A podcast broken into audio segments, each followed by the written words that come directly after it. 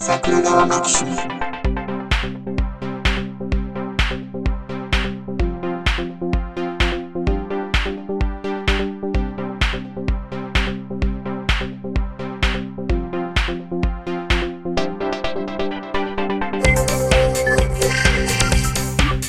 はい、どうも、ジャスです。はい、ウラジーでございます。言葉間違えて使うやつ嫌ですね。何、何その突然だ、突然の、はい、言葉間違えて使うやつ。あれかな、だ人間バンチって話ですかあ、 違う、そうじゃなくて。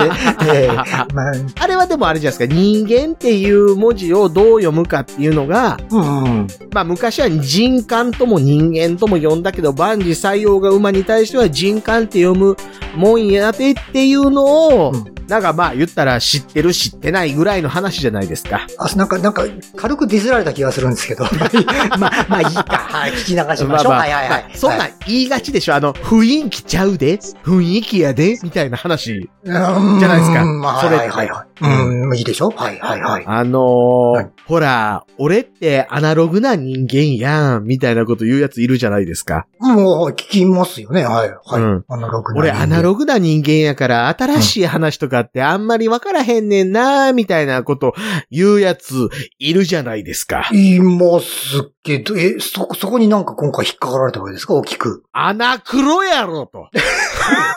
あ、アナログ、え、アナログはデジタルの反対語でしょだ時計の秒針が一個一個パチッパチって動くのがアナログで、ずーっと動くのがデジタルですよね。はいはいはいはい。え、、はいや、違うでしょアナログって、はい。あれは言うたら波の形の話でしょ波形ほう波形。ほうほうアナログとデジタルっていうのは、うん、うん。情報を伝えるときに、はい。デジタルの信号を生成する際に、うん。 強弱で伝えるか、01で伝えるかがアナログかデジタル。いや、違う。デジタルで しょえ、なんだっけ波型、波形でこう全部連続してるやつとあ、いやいや、違うんです。だから、強弱なのか01なのかですよ。うーん、はいはいはいはいはいはいはいはい。でしあょのそうそう、それがデジタルとアナログ、そうですね、はい、うんはい。で、はいそれって何の時に話するかって言うたら、うん。情報が減衰しやすいかしにくいかっていう話じゃないですか。うん、とか、あの、ある程度の曖昧さを含んでいるか含んでいないかとか、えっという話でも強ある。弱の波形でうん。情報を伝達しようとすると、うん。ある途中から伝わらない瞬間と伝わる瞬間が出てくるから、はいはい。例えば映像とかやったら途中でノイズ混じりになったりするよね、と。うん、うん、うん、うん。うんそうか。デジタルの方が情報としての強度が強いよねっていうことは、うん。より多い情報を少ない帯域で伝えることができるよねっていう話がアナログとデジタルの話じゃないですか。うんなるほど。言われてみりゃそうだね。はい。うん。へそれに対し、今回の表現の場合は、それを踏まえて言うと、俺アナログな人間やから、新しいことよくわからへんねんな。はぁーってなるでしあーょあそうか後ろ半分の言葉と繋がってないんだ。なるほど、なるほど。うんはいはいはいはい。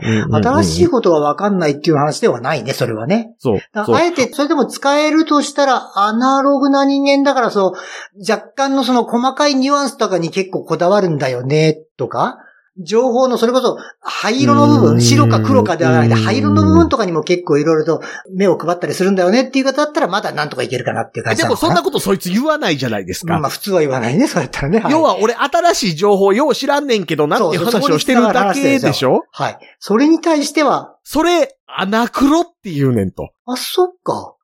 あんな、え、アナクロアナクロって、はい。使い古して穴が黒くなったっていう話ではないですよ ね。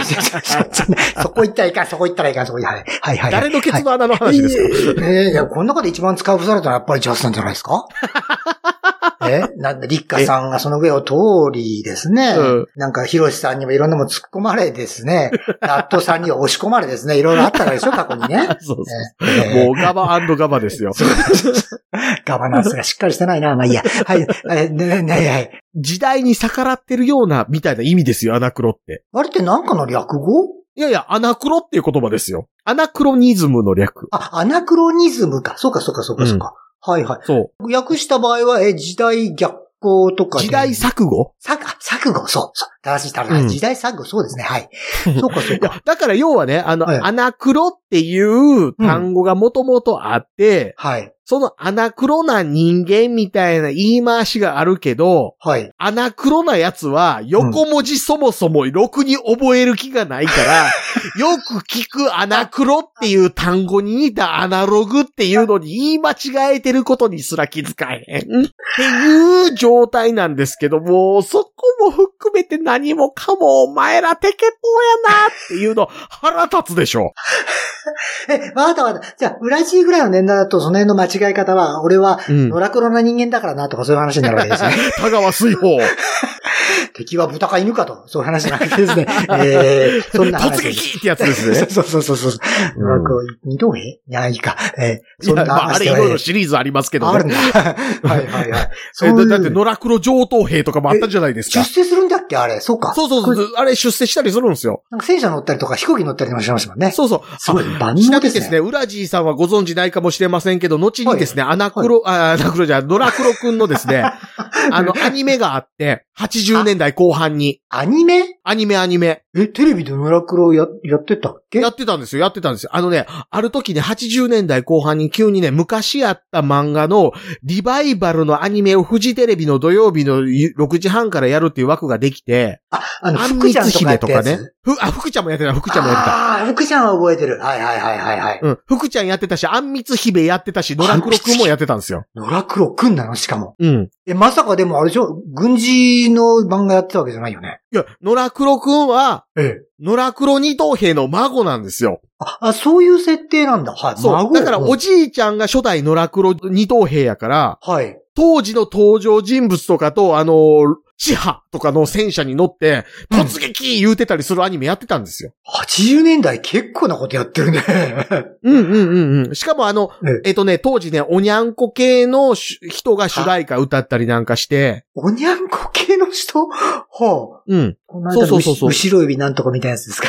まあ、それはどっちかって言ったら、鬼面組ですけど決めね。組か、それは。はいはい。うんええ、へえ、そんな時代もあったんでしたっけあ、ありました、ありました。だからね、へーあの、割と当時ね、あの、えー忍者戦士飛びかけの後に、えーあの、野良苦労とかやってた時代があったんですよ。忍者戦士飛び影。あ忍者戦士飛びかけっていうロボットアニメがあったんですけど。としか もロボット、ロボットアニメなのそれ。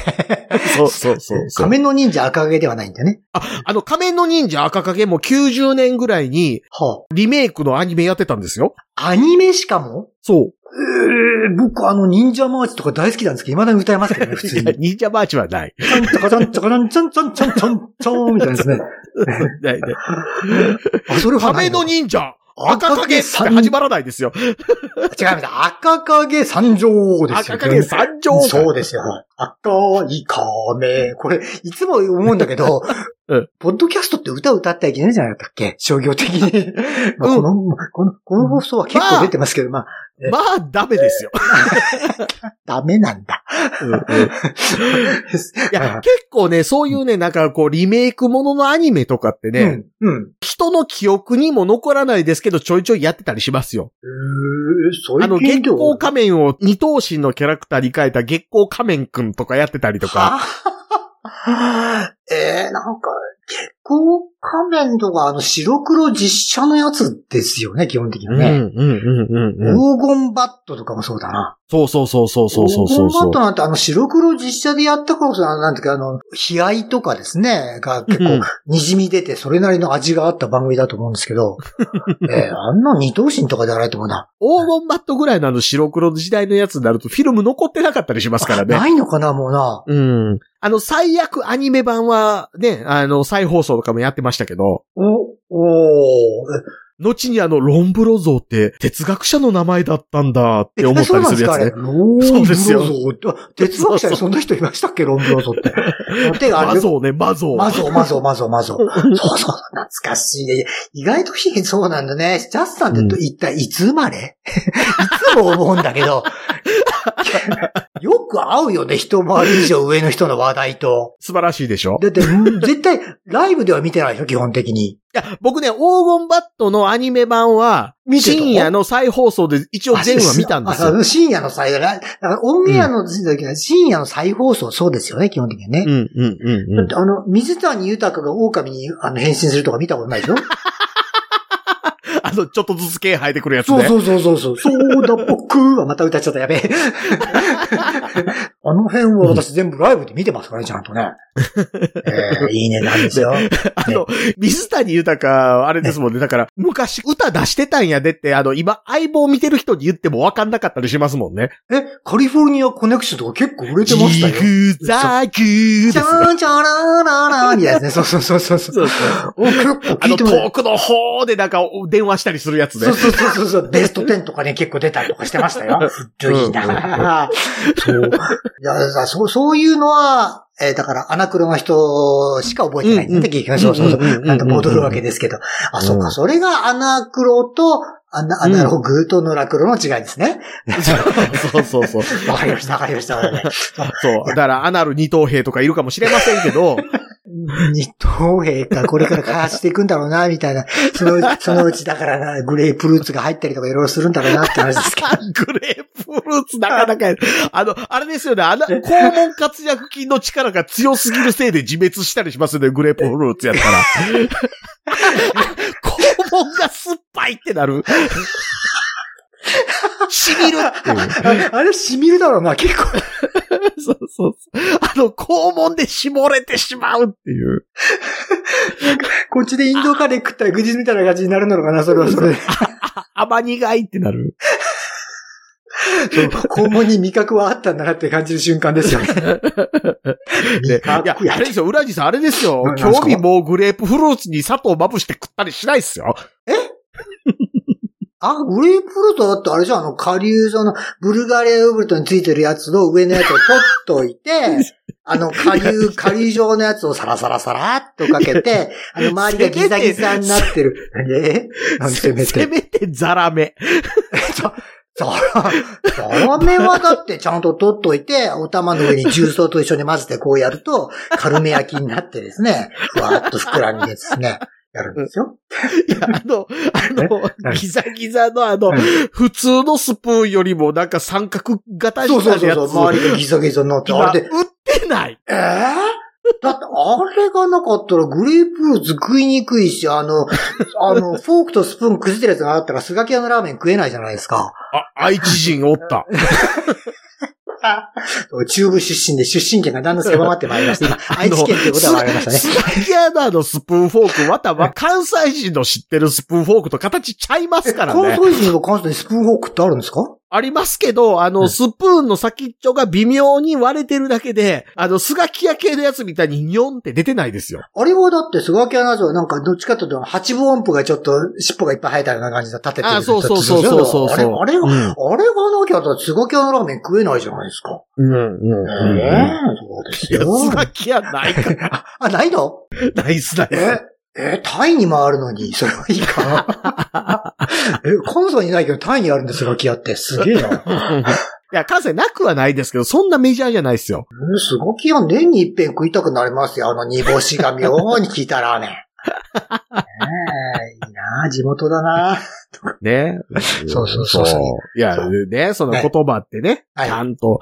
いや、そう、それこそね、ウラジーさんも関係ある話で言ったら、ほう、ほう。サブカルですよ、サブカル。ル。営農とサブカル。いえ、ジョン、ジョンさんはいいんだけど、はい。何サブカル、うんええいや、あのね、アングラ的なものをね、サブカルって言い換えるやつ多いんですよ。あ、なんかこの間ツイッターでちょっと揉めてましたね。私が突っ込んでまた突っ込み返られましたけど、アングラとサブカル、似て非なるもの似て非なるものっていうか、別物っていうか、言葉の意味がまず違うじゃないですか。アングラといえばアンダーグラウンドの略そうそうそう、ゼータガンダムにも登場する単語ですよ、あアるのングゼータラ。ガンダムで、え、ゼータガンダムでアングラ出るのうえん。な何か地下組織とかそんなのが出てくるんですかえ、グリーンノアでアングラかっていうセリフが出てくるわけですよ。え、言ってることが一つもわかりませんけど、グリーンノアでアングラグリーンノアっていうのはサイドセブンの一番地のコロニーの名前なんですよ。サイドセブンはコロニーの一番地の、え、サイドセブンの一番地のコロニーサイドセブンのコロニー一番地っていうコロニーがあるわけですよ。ははアムロ。がおったとこですわ。あ、はいはいはいはいはい。うん。シャアが入ってきて中で撃ったとこあれですよ、アムロとカミーユ、おった頃に一緒ですからね。え、あ、そうなんですよ。エムロのカロニーそうっですて。よ。シャアがあの偵察に入ってそのまま結構バンバン撃ってそのまま破壊されたとかいう話ではないんですね。ガンダム第一に立った時に。ゼータガンダムの第1話で、はい。グリップスにシャアが潜入するでしょあ、そうそう、だからあれも見てなんかむ昔のガンダムの入り方と一緒だなと思って見てたんですけど。あれは、うんもともとサイドセブンの一番地に、うん。ファーストガンダムの第2話でシャアが潜入したじゃないですか。あガンダム第一に立つのとこじゃないですかの次次次あその次次か。はいはいはい。うん。はいはい。あれ、あれですよ、認めたくないものだな、若さゆえの過ちとは、つって、ああれが無ない罪がタムミサイル2発を放 ち、サイドセブンの入港口を破壊して、シャアが派手なノーマルスーツ着て潜入していって、はいセーラとこう、会うシーンがあるわけじゃないで すか。えー あったんでしょう。はい、あの、ほとんどのリスナーの方は、うん、あったあったとうなずいてることだと思います。はい、はい、ははいい。私とヒロシゼさんはータガンダムはいは第1話で、はい。その1番地じゃなくて、その隣に作られてるグリップス、サイドセブン2番地ですよ。ああー、二番地なんですね。一丁目とそう二丁目みたいなのかなうん、はい、はい。そうそうそう、え、ファーストガンダムの第2話で、はい。うん。サイドセブンの1番地に潜入したシャアが、うん。ゼータガンダムではサイドセブンの2番地に第1話で潜入するんですよ。ほう。はあ、はい。で、かつてアムロが、そのね、あの、住んでいたコロニーの隣のコロニーがすでにティターンズの軍事基地化してて、うん。そこで、うん。ニューガンダムのテスト飛行をやってると。あ、あ、あはい、はい、はい、はい。僕は今、あえてニューガンダムって言いましたよ。えあえこの、この辺の配慮なりを誰が誰が気がついてるんだろうかって話は置いといて。はい、はい、はい、はい。えっ、と、後に RX93 ニューガンダムっていうのが逆襲のシャアに登場するわけですけど、ニューガンダムという単語自体は、はいゼータガンダムの第1話で、はいアポリー・ベイが新しいガンダムが作られているっていうことについて、ニューガンダムの飛行試験をやってるっていうのをええ、クワトロ・バジーナとの会話でやることになぞらえて、今、僕はあえてニューガンダムって言いましたけど、僕が今ニューガンダムって言ってるのは、RX93 ニューガンダムではなくて、RX178 ガンダムマーク2のことです。あ、すいません、あの、マラソンで周回遅れになった気分なんですけど。42.195キロは顔置いてからだなっていう感じはするんですけど。はい。はい。うんはい。えーそそういう、その、なんか、ファーストガンダムとの、なんかこう、話の置き換えみたいなことをゼータガンダムではやってるわけですよ。はい。はい。んうんはいはい。え、そ、そこで、えーその出てきたセリフであるところのアン、アングラが、あ要はそういう、その、ティターンズのお膝元みたいなコロニーやのに、はい、はい。アングラで出版されてる反地球連邦組織がどうのみたいなえー本を、あはい自分は読んでたんだねっていう話が会話に出てくる。あーあ、戻ったぞ、アングラ。それがアングラ。アングラ、アングラ、つまり、どちらかというと、えっ、と、正式ではない地下組織も含め、えーうんまあ、非合法とも言えばいいかな。もしくは、あまあまりまあ日の目を見、それがアングラっていうのは日の目を見れない、うん明るみに出せないようなというところ。どっちかというと、恥を少し含んだような部分に入っていく部分がアングラなのかな。日陰者というかあいいでね。すね。日陰ものいいですね。はいはいはい。ねはいはいはい。そういえば昔、日陰民を言う人もいましたけどね。奥田民生ですかあ、違うのかな いや、いかげあの、沖正也とあの、おあ親子関係だったみたいな。涅槃で待ってる人は沖正也ですけど、涅槃で待たれてる人あはま、実は日陰民音じゃないん待でたすれてよる。人がそうなのえ、じゃあ違うのえそうだ誰なんですかあの時あの、親父、涅槃で待つって言ってましたけど、はいはいあの時の親父は、あの、先日99歳で亡くなられた君一と大主君やって言われてる人ですけど、え えロン安の安ですよ。あ、嘘本当にそうですよ。そ、そんな関係が沖さんとあの方であったんですか中さん、沖さんそのうで方すだよ。ったそうんでですすかよ。そうですよ。あのね、ぜひともね、あの、これについて、これ、これ桜川爆笑で多分2回ぐらい言ってますけど、ロン、ヤス、沖の関係あ、違うんええあの、ロン安って言ってたぐらいのちょっと前ぐらいのう。、はい、はい、あの人のはい。映像とか探して YouTube とか転がってるんで見てもらったらいいんですけど、ほう。物腰がすっごいウエットです。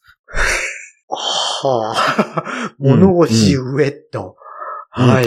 だってあの、ほら、みんなね、あのー、マツケンサンバ2が流行った時代あるじゃないですか。これですかまあまあ歌うっちゃいけないよ。歌うな、今日は。はい。うんはい。あの時にあの振付師の人が初めてバッとテレビに出てきた時に、うん。その後あの人お姉やでみたいな扱いになりはしましたけど、うん。それを言われるまでにこの人すっごいそっちっぽい感じするよねとかっていうのを肌感覚で思ったりする瞬間って、あああります。あ、そう。それこそやっぱ物腰あとるいうでしょやつね。はい、わかります。はい。うんそのセンサーをオンにした状態で、あの、あの頃の安を見てもらったら、ええ。でと、あって思うと思います。スカウターがピピピピピッとこう、はい広がるような感じでいくわけですね。ピピピピピ、ボーンってなると思います。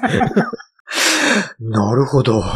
えそれはまたちょっと YouTube で見てみたいと思いますが、はいはい。っていうような話とかってアングラじゃないですか。これはアングラです。やっぱりこう表に、うんそれこそさっきの伏せ字でやってるような話でございますし、あまり日の目を見せられない。あ、ハラハラ時計、ね。ハラハラ時計懐かしいな。ほんとジャスさん年代おかしいじゃない、いつも ね。はいハラハラ時計ね。うん、あったあっね。たあの、三菱銀行爆破事件がどうたらみたいな話とかってあるわけじゃないですか。はははございますねええああいうのってアングラあでれしょはあアングラです。はい、そうですね。うんれサブカルですかあれをやっぱりカルチャーっていうまずことでくくるのは間違いというか。ですよね、ええですよね、ですよね。うんえええーっと、SM ってサブカルですかアングラですかいやいや、あれは、やっぱりその日、日の目を見せないとか、あれは、あれが逆に日の目を見るところに出てしまったら、それは単なるエンターテインメントショーになってしまうのだって、日の目を見ないところであるからこそ SM っていうのは成立するんであるから、あれは完璧にアングラ範疇でしょ。でしょでしょうんでしとょ思いますよ。はい、はいはい。でしょで、えーっと、例えばですけど、その SM 趣味的なものを盛り込んだ、はい。その小説として有名な、うん。家畜人ヤプー。ラプー、はい、はい、はい。うん水安高だったっけうあいや、筒井康隆じゃない。ん。ちゃうか。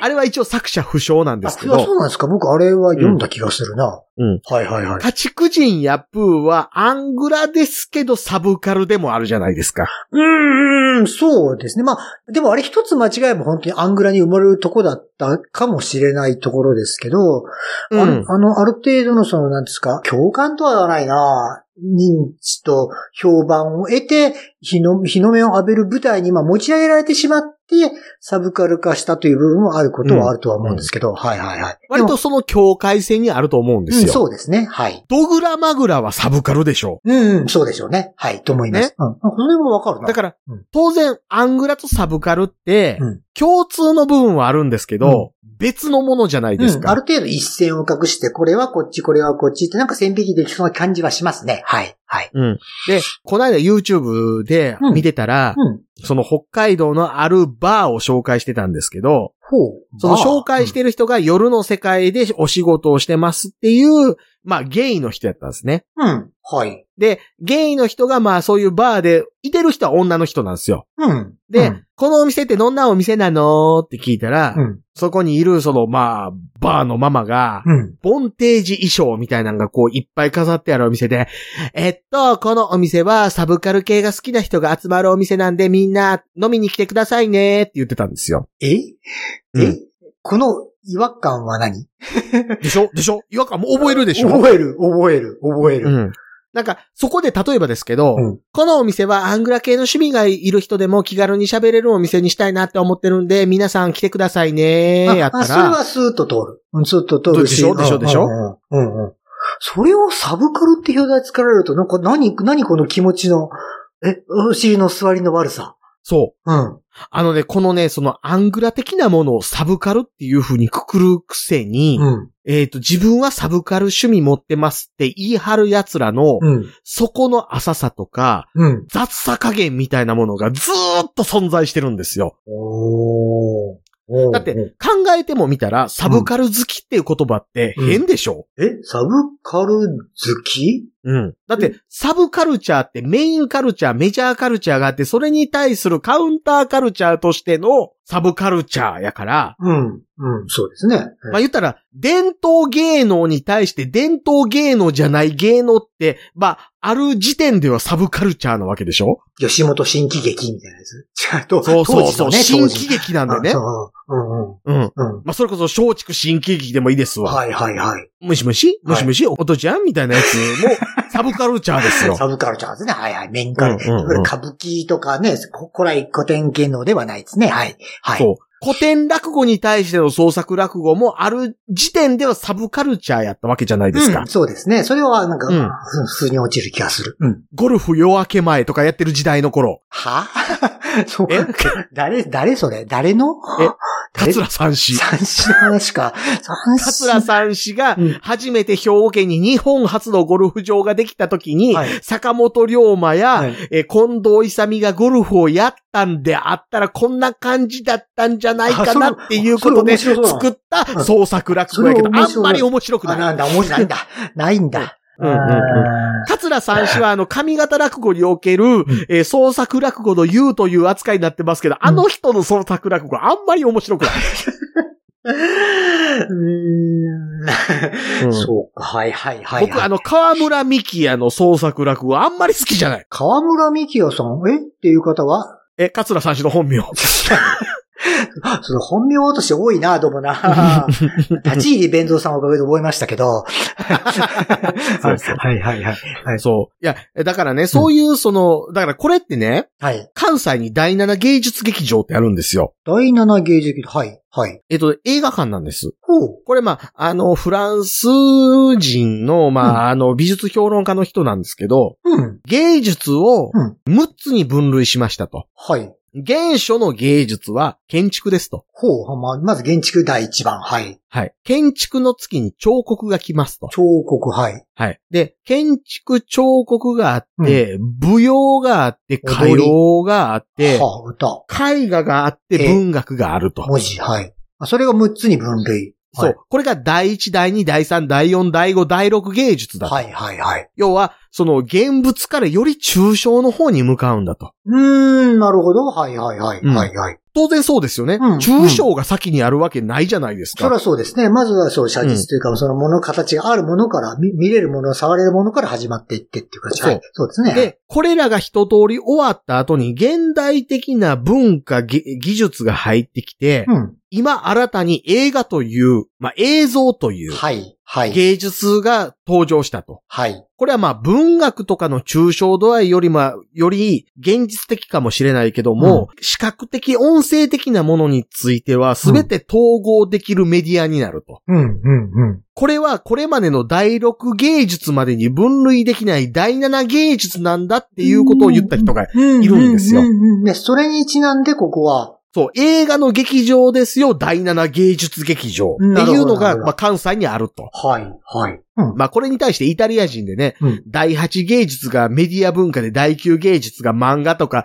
になるよみたいなことを嬉しそうに言うたやつがおって、お前根本的に理解してへんなと思って 僕イラッとしてたりするんですけそれはど、そそれは確かに話が違うと思うけど。んの話聞いて、ぼお前アホやなって思ったんですけど、でもこの第7の話はなんとなく、またまた、それにな、ちなんで名付けられたっていうなんか崇高な、ね、でしちょょっと、ええ、バックグラウンドを持っだかたら劇そう場いう意味では、ええそのさっき言った第8芸術、第9芸術ってアホなイタリア人が言うたやつみたいなのをざっくりくくってサブカルチャーっていうのっていうのは理解できるじゃないですか。うん、まあそうですね、はい。で、そういった意味でサブカルチャー好きなんですよっていう人っていうのがいたとしたら、うんそれはそれで理解できるじゃないうんでますあか。そうですね。まあそれに範範疇もあってカテゴリーがあって、そこにまあ系統する人ということであればいいですね。はい。そう。はいだから、その、今まで伝統的に評価されている分野ではなくて、新しいことにチャレンジする文化っていうものにより着目していきたいんですと。うん、うん。いう人が、自分はサブカルチャー好きなんですっていう分には問題ないんですけど、うん。はい。ただただその性的な匂いがするとか、うん。反社会的であるっていう理由で、うんアンダーグラウンドになっているだけのものを、うんサブカルチャーとして故障して、自分サブカルチャー好きなんです、サブカル好きなんです、自分サブカルものなんです、みたいなことを言うやつの、なんと薄っぺらく て自分のその趣味思考に対しての態度が雑なことかって思いませんかな、なるほど。そういう流れを生んでのこの怒りだったわけですね。はい。はいそうはいそうはそういそう。まあ、でもけ、なんだろうなそれは、本人は気がついてるのでしょうかね。結局自分が好きであることは世間的にから見ればこれはアンダーグラウンドなことであると。ただ、やっぱりうアンダーグラウンド好きであるということを公言するにははばかられるし、それこそアンダーグラウンドなんだから、うんなおかつやっぱり恥ずき恥ずかしいと。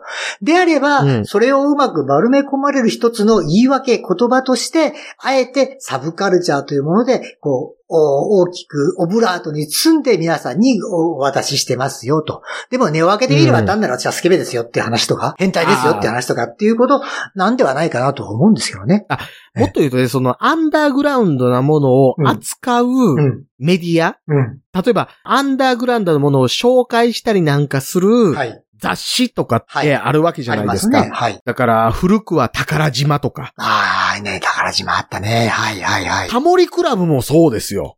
あーテレビ番組のタモリクラブそうですね。はいはいはい。まだやってんすか、この番組。うん。うんで、例えばあの、実はナックルズとか、 わかるね。はいはいはい。はういんあれアングラなものを紹介する雑誌じゃないではすそうか。あれは完璧なアング裏ラシ物でジす。ャパンとかあ、い。いですね。裏物ジャパン。はい。アングラシ、アングラシです。そうです。あれはアングラな雑誌ですけど、それこそもっと言うとカストリ雑誌とか言うてた時代から含め懐かしいて、表現だな、カストリ雑誌。はいはい。はい。うん。いや、週刊金曜日とかね、噂の真相とかね、あ、噂の真相あったね、岡留さんのやつ。はいはい。うん。女性セブンとか女性自身とか、あの辺の雑誌文化もありゴまシすッよプ。誌まで含めて。うん、そうですね。うんはいはい。あの辺ざっくり含めてサブカルですよ。うーんその辺を取りまとめてそんなものに興味持つってことはサブカルチャー好きではありますけど、うん。とはいえ、その一個一個の要素はサブカルではなくてアングラだろうと。うん。そうですね。うん。はい。そううんそう。そうか、と、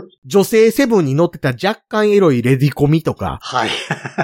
女性セブンね。はい。うんはいはい。ああいうものをちゃんと体系立てて自分、あの、全部スキャンしてデータで置いてて、うんあの辺の流れっていうのはこういう風に分析できると思うんですよねってやってる人はサブカルじゃないですか。うん、そうそうそう。いいですね。それはいいです。はい。うんはい。でも、サブカル好きって言って単に SM の話しに来るやつは、それはただ単にアホやろっていう。な、あれはやっぱりそう、言い訳なんだと思うよ。うんうんあの、やっぱり自分で俺を SM 好きだって公言できない人もやっぱり世の中にはたくさんいて、まあそのためのアングラというカテゴリーなので、ただそれをやっぱり言えないがために、わざわざサブカルという言葉をどっかから引っ張り出してきてしまっている、まあそれを言うことによって、なんか自分も罪の意識から逃れようというとこだとは思うんですけどね。はい。いやはい。だから、その辺はね、だからちゃんとね、そこに対して自分の趣味であればこそ、うん真摯に向き合ってほしい。アカデミックな態度で、うん、ねそうね。うん死んだ万象に対してアカデミズムな態度に挑むことっていうのが、サブカル好きなんやろっていうわーうすごい。話を、イラってしながら見てたよっていうことですよ。なるほど。この番組の根幹に関わるところにちゃんと当たっているからこそ、これがジャスさんが腹立つの原因になってるということわけですね。そう。なるほど、なるほど。お前ら雑やなーっつって、 思いませんでうも。ーん、雑。うんそうね。まあ、私としては気がついてやってるはず、気恥ずかしさをこうカバーしてるだけの方たちだと思いたいけどね。うんまあ、そうではないけどうんね。自分をそこで本当に雑にまとめてしまってる人も多く使ってしまってる人も多いのかもしれないですね。はい。うんでもあれですよね、あの、小綺麗なね、姉ちゃんがね、うんあの、バーです言うてやってね、SM 系とかのね、うんあの、衣装飾ってやってるところにね、飲みに来てるおっさんってね、んどうせね、あわよくば一発やれたりするんちゃうと思ったり来てるだけの、あの、おっさんですけどね。バッサリ切ったな。まあ、まあ、それに近いんだろうよな。そうだろうな。うん、まあ、そういう方に対してもやっぱり、あの、ある程度逃げ道を与えてあげるという意味でもですね、ある程度その辺の混同というかですいねや、無無理くりはね、許してあげてもいいんじゃないですかいや、おじさん。あのね、趣味を逃げ道にするのはねう、んその自分の趣味だからこそね、うん真面目にやられへんやつはね、うん、何者にもなれません。まあね、好きこそものですからね、好きなものにも真摯に向き合えないものが、じゃあ他のもの仕事なり人生に向き合えるかっていうと、それは確かに疑問は残りますからね。んこれについては俺に任せろぐらいの状態まで持っていく心の気概がなければ、うん。なるほど。うんそれは趣味ですらないよと。重いね。それを自分の手慰みとして貶めてしまうのか、趣味の状態まで持っていけるのかは自分にしかできないわけなんですから。いいね。随分なんか、崇高なところまで話題が上がってったよ。大丈夫かな、これな。ねうん。はねいはいはいはいはい。もっと言うとあの、何もっと言うと。言葉通りの手なぐさみですら、あの、やりようによっては崇高なものになり得るわけですよ。え、それは手の使い方をちゃんと極めて気持ちの良さがわかるとかそういう話ですかいや いや、AV 一つ取っても語れるやつと語れないやついるでしょうーん。うーん。あ、でもそうか、でもアングラを極,、う極める、アングラと言われるような分野を一つ極めることによって、そ例えばそれに対する分類を行うだとか、論評を立てるだとか、体型立てるだとか、そういうことができたら、それはそれでサブカルになり、なサブカルまで高めることができるのか。いや、もっと言うとね、あうの、ん最近ね、うんその、いろんな趣味がね、うん市民権を得すぎてて、うーんなんかあの、よくわからないことになってますけど、うんうんうんうんそもそも、その人に理解されないものであっても、うん自分がその道をきちんと踏んでいくことによって、うんこれは文化のレベルまで達してるものなんだっていうところまで主張できて初めて、うん一発の男でしょう。あ、いいね。いいね。うんうんうんうんうん。だってね、うん。僕のところに来てね、ほう。ロボットアニメとか言うてるけどさ、それ結局子供が見るもんちゃうんって言おうもんならでしょ。ら、今すごい修羅場が浮かんだわ、頭の中に。これはね、でもね、あの、ガンダム好きなやつはええ、えね、結構通ってきてる道なんですよ。え。だからそれこそ何1話から飛ばして20話で見ようなんて言った日にやって話ね。 そう、ガンダムは他のアニメとは違って、みたいな話を、またそ れこそ 僕らの先人はヤマトでそれをやってきたわけですよ。ああ。はい、はい。また扉が少し開いてたぞ。大丈夫かなね。 うんこれが39だった人もいましょ。はい、いうましょう。はい、いましょう。これが手塚治虫の漫画全般に対しての主張だった人もいましょうい。ましょう。はい、日の秀樹だったらいいなとか思いながら。うんはい、はい、はい。もっと言うと、映画なんていうものは、みたいなこととか、うん。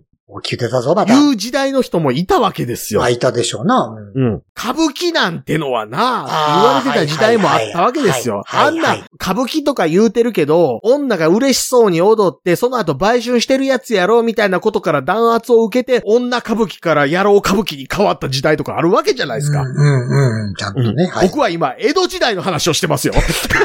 ついてます。大丈夫です。ついてます。ロボットアニメ以外はなんとかついてます。大丈夫です。はい。うんはい。はい。そうやってこう、文化というのは市民権を得てるのであってっていう話の時に、サブカル好きってなんやねんと。うん。まあ、確かにさっきおっしゃってた、その、いろんなものにその何、カルチャーの称号を与えすぎっていうのは確かにわかる気がする。はい。うんそれはそそう。うでも、そう、アングラはね、アングラであっていい、アングラであるべきものっていうのも絶対存在すると思うんですよ。だから、日の目を浴びないから、アングラとしての位置が確立できるというようなものもあるはずなので、それはそれでやっぱりね、あの暗いところにずっと置いとくべきものもあると思います。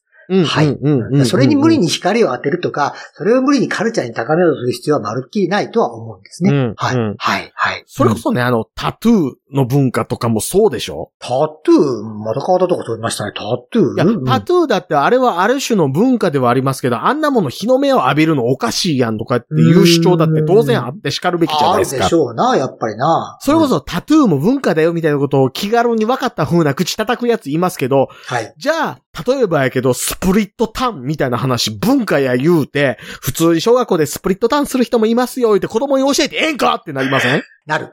なる。そこだねそこだ。うん。ねその辺の線引きはしっかり持つべきだ。何が文化なのか、何がそれが、うん日の目を浴びるべきではないものなのか、そこの線引きはやっぱりしっかりすべきだ。そうだ、そうそこをか気軽にあの混ぜ込んでしまうものではない。そうんはい、ジャスさんの腹立ちが伝わる。小学生相手のペニスインプラントとかも皆さんがやるかもしれないですけど、そういう時にどんなことをやりたいですか考えてみましょう。絵を描いてみましょうねっていう授業でやるかお前らっていう話じゃないです か。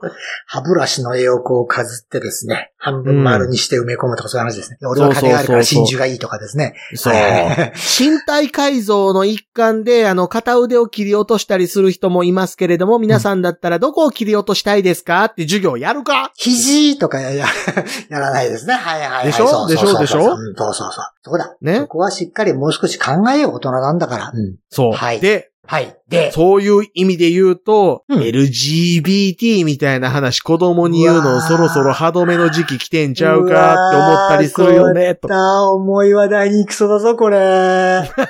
か軽く話しましたよと言った俺なんか沼にはまりそうだけどないやでもそれはね、私はいつかはやりたいと思ってたんですけど、うんほんとね、語り出すとね、ちょっと厳しいよね。でも、なんだいろうやであのねも、これうん僕前言うたと思うんですけど、ええ生まれながらとか、まあ生まれながらじゃなくても、後天的にもそういう、まあ言ったら、LGBT って言い方も僕、もうなんかようわからんことなってんなと思うんすよ。うん、なんか最近また増えてるみたいですしね、なんかね。 LGBTQ プラスなんたらかんたらとかでずそうそうそうそうっと増えてるじゃないですか。はいはい、増えてますよね。そ れ言い出 したら、うんマン、ウーマン、プラスでよくねっていう。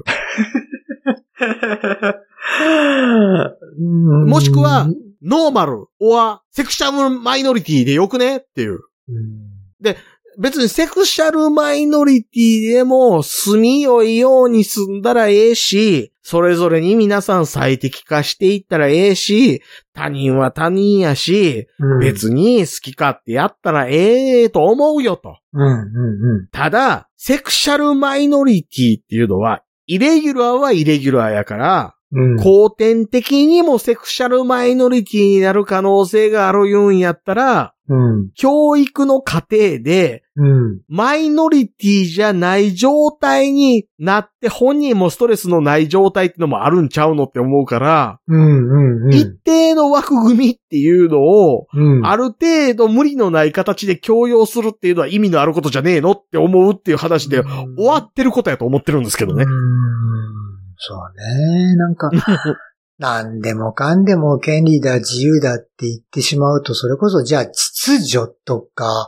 うんね、どこに行ってしまうんだろうなとは思いますよ、ね。そうそうそうそうんえっとね、言ったらね、あの、自傷行為で後遺症出た人に対しても健康保険とか使って、ちゃん、と治療とかで生きようようにしたらいいなって思うけども、うん自傷行為自体はやめといた方がええよって話は別であるよねっていうのと一緒やと思うんですよ。うんうんうん。それはわかりやすいかもしれないです ね。っていう。はい。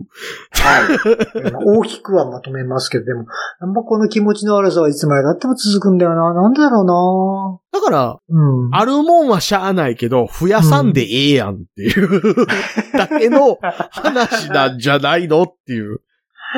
うんこういうのってあるよってあんまり言いすぎたら増えるから、うん、ああ、そうですよ。なんか、うん逆に意識しま、してしまったことで今まで自分でも気がつかなかったものが、で、表面化してしまうということもあるかもしれないですしね。そうそうそう。うんまなったらなったで、なったにしても、うんうんこんな道あるから気にせんでよろしいでっていう話は当然した方がええけど、うん、そこは賛成。はい、はい。んそれを、なるならへんの前から言わんでええやろっていう。助長する必要はないし、そうですね。受け皿は設けておいてあげるけども、目の前にいきなりメニューを提示して、さあ、どっちかってやるやる必要はないと。ただ、うんたまたま行ってしまった道があっても、その道もちゃんとゴールはあるよっていうか、道もちゃんと保証されてるよってことがあれば、それはいいんじゃないか。まあ、そうそうですね。うん、うん、うん一部の超保守的な人みたいに、あれは趣味思考やとは言うつもりないから、うん。今からする例えっていうのは趣味思考と一緒やっていう意味で言ってるんじゃないよっていうことは言いますけど、うん。 SM 好きでも、SM やっとったらええよっていう話はありきやけども、だからといって SM 知らん人に SM 教えんでええやんかって。また、端的というか、まあ、一番わかりやすいというか、人口に解釈するボタンではあるね。そうだね。うん SM ってあるよ。よって言ったら興味持つやんと。ああ、そうか、そうか、そうか、そうね。別に言うは言わんかでも、だからそう、だからそれ、その後また戻って、だからこそアングラそう日の目を見ないところで、まあそういう人たちはそういう人たちで、ちゃんと生きていけるというか、その思考を満たすことができる可能性は残ってるけども、わざわざ日の目を見るところに持ち上げていく必要はないですよ。んうんうん、うんははい。だかそうら、アングラはアングラのままで置いておきましょうということで、うんよろしいんだと思いますからね。そう。あのもうはい心の奥の衝動からあのセックスしてる時に首絞めてほしいって思った人は、首絞めたってええねんでって言ってあげてもいいですけど、うんだからといってセッ クスの時に首を絞める人もいるんですよって教えたらんでええやろっていうことですよ。それは教えないで教えなるべく。ね。 そうですね。そうそうそうそうそう。うんうんうんうん。ねそれもまた変な教育にもつながり、まあ、またまた話が戻るけど、今日、前々回かなやった教育の話にもつながるけどね。そう本当にまあ、いらんもの、情報が入ってしまうおかげで、いらんものを引き出してしまうってこともあるとは思うしね。そうなんですよね。はいはいうんはいはいやっぱね、あの、なんだかんだであの、ノーマルな状態って、え、おちんちんって舐めたりするんですかっていう方が正常やと思うんですよ。なんだかんだで。うん、 まあ、そこにはもう戻れないとは思うけどね。ねいろんな人 がね。うんはい。はいはいはい。それでも、え、おちんちんで舐めたりするんですかって言われたら、舐められたら気持ちいいでって言いますけ ど、言うでしょ言うでしょ言いますよよ言いますよ試してみるとか言うだろうん。そう、それは、あ、いらっしゃいってなりますけど、なるね。うんうんうん。人によったら、うん、舐めたら気持ちいいでっていう人もいるかもわかんないですよ。 うん はい、はい、はい、はい。えねもっと言うと、あの、お互いにおちんちんを舐めてる方がお互い気持ちいいと思わへんっていう人もいると思うんですよ。それは僕は遠慮しておきます。はい。それは聞かなかったようにします、私は。はいそれはジャ スさんのアングラ世界に留めておいてください。はい。あ、でも私に、はあの、教えないです昔、あの、島田晋介さん言ってましたよ。島田晋介さん。はい、はい。うん晋介隆介、はい。えー自分のちんちんの、あのーどう言うんでしょう、あの、立体の魚卓みたいな、あの、立体卓を取ったと。はあ、あの、シリコンかなんかで型取ってみたいなやつですそかうね。そうそう、はいあの、はい勃起した状態を保つの難しいやと、あれ冷たいのピチャってなるから、 ついつい萎えたりするんやけど、あ頑じ張って立たして、おーなんか自分のチンコ卓作ったと。おーそれは実感こもってるなんかやった感じがあるね。うんはい、で、はい。あはの、いシリコンで自分のおちんちんの形の、あの、はい言ったらそういうペニスの形のものを作ったと。あいわゆるディルドというやつですよね。はいはい。そうそうそうそう。はいはいえらいもんで、あんなん作ると、とりあえず一回舐めてみるな、言ってましたから。それは私も聞かなかった方がいいかと思いました。これね、あの、だいたいね、25年ぐらい前に、うんあの、深夜番組で言ってました。 あ、そうなんですか。まだ取ってあんのかな、その時、見た話を未だに覚えてて言うてるんですけど。うーん。え、ジャスさんはじゃあそれを聞いて、うーん、そうなのかと思ってやってみた口なんですね、多分ね。いやいや、僕はあの、なるほど、舐めてみるものなのか、って思ったんですけど、うん。でもあの、舐めるものだって思っちゃう人もいるわけじゃないですか。絶対思った口だな、これな。 ね、そうそうだ。いらん情報はいらんで、隠すべきことは隠すことこそまたそれがね、一つの、なんていうんですか、新たな流れにも伝わったりするわけですから。はいひすれば花ってやつですね。そう、いいですね。いいセリフがですね。はいその正しい日本語、美しい日本語、そう。それは大事に守っていきましょうよ。やっぱり何でもかんでもそう白ぺきろ、白っぺきろすればいいってもんじゃないですから。はい。ねはい。まあ、というわけで、あの、そろそろ酒も回りすぎてきたことでもありますしです ね。誰だよ、さっそとさっそ、今日か短めに撮りましょうって言ったの って。二日連続で撮ってますからね、2時間半ぐらい。そ昨うですよね。よく持つよね。日も2時間半ぐらい喋ってますからね。 しかも昨日もずっと怒りながらですか、また。そう、そう、そう。ねえいや、あの、昨日だって怒った後にまた怒ってますからね。そうか、そうか、そうか。いや、怒りはやっぱり人間の原動力になりますからね。はい。でそれ、はあそれげでくあれですからね、あの、何会社であの、どこどこの何々次長、あいつ多分、高機能自閉障害やからな、とか言ってましたから、会社どで。 こま、どこま でも怒りの具合が分かるってもんでございますわね。はい。いや、まあ実際そうなんですけど。もしもし もし。身も蓋もないわ。はい。ね。というわけで、あの、ねは、い。 あの、皆さんもですね、うん自分のおちんちん舐めたことがあるよ、みたいな人がいればです ね、LINE、え、ないです かいそんな体柔らかくないです。や、だって中学生ぐらいの時ってまだ体柔らかいじゃないです か。やったな。やったで しょう。や、やってないです。やりましたよ。やったんだな。うん。やったんだよ。ちんで。あ、でもね、やっぱね、えあはいの、自分で、ええあの、脇とかコショコショってしても、こそばくないでしょあんまり自分でやるとそうですよね。うんそう、人にやってもらうからこそ。他人にやられたらこしょばいでしょお商売です。はいはい。自分でチンコ舐めても何にも気持ちよくないですよ。経験者の言葉は重いな、やっぱりな。あ のね、自分でチンコ舐めてなんで気持ちよくないかはね、その、自分でこしょばしてもこしょばくないっていうのともう一つ一個乗っかってることがあって、ほう。なんでございまし自ょう。分でチンコ舐めさせられてるから ですよ。そっか。そっか、そっか、そっか、あーそっか、そっか、そっか。してるということ、させられてるということが、両側一平あるからね。う ん俺、今、チンコ舐めさせられてる俺にってなるから。腹立つ。そうそうそう。やっぱり、そう、やっぱりね、やっぱり自分が自主的に物事を行うっていうのは絶対話が違う話で、やらされてるっていうことの中ではね、楽しみは生まれない。そう。そそうのそうそう意味でやっぱりジャスさんの今の仕事も大変でしょうけどもね。ねはい。ねはいはいはい。ね、皆さんもですんで、あの、うん僕も手鏡でアナルを見たことがありますみたいな人がいればです ね。はい。私もそれを送りたいと思います。僕は前い言いましたっけあのえ、何ですかアナルを手鏡で見てる時におならしたくなって、えっておならした ら、うんこポロって出て手鏡にうんこコロンって乗ったっていう。えどんなとこでのかとか。まあ、カミングアウトはいろんなとこでしてもいいですけど。あの、はいあのはい、梅干し食うた後に梅干しの種ポッてするみたいにして、あの、ケツの穴からうんこポロ ンって出たっていうのがあったん梅で干しすけど食。えなくなるからやめて。はい。だからそういうカミングアウトがしたい場合はですね、あのまあ、あ番組ではなの、くて。はい LINE の公式アカウント、はいはい LINE の公式アカウントか、オープンチャット、Twitter のシャープ桜川爆春までいただければと思います。はい、そちらでやっていただければと思います。ありがとうございましよた。ろしくお願いしよまろすしく。お願いします。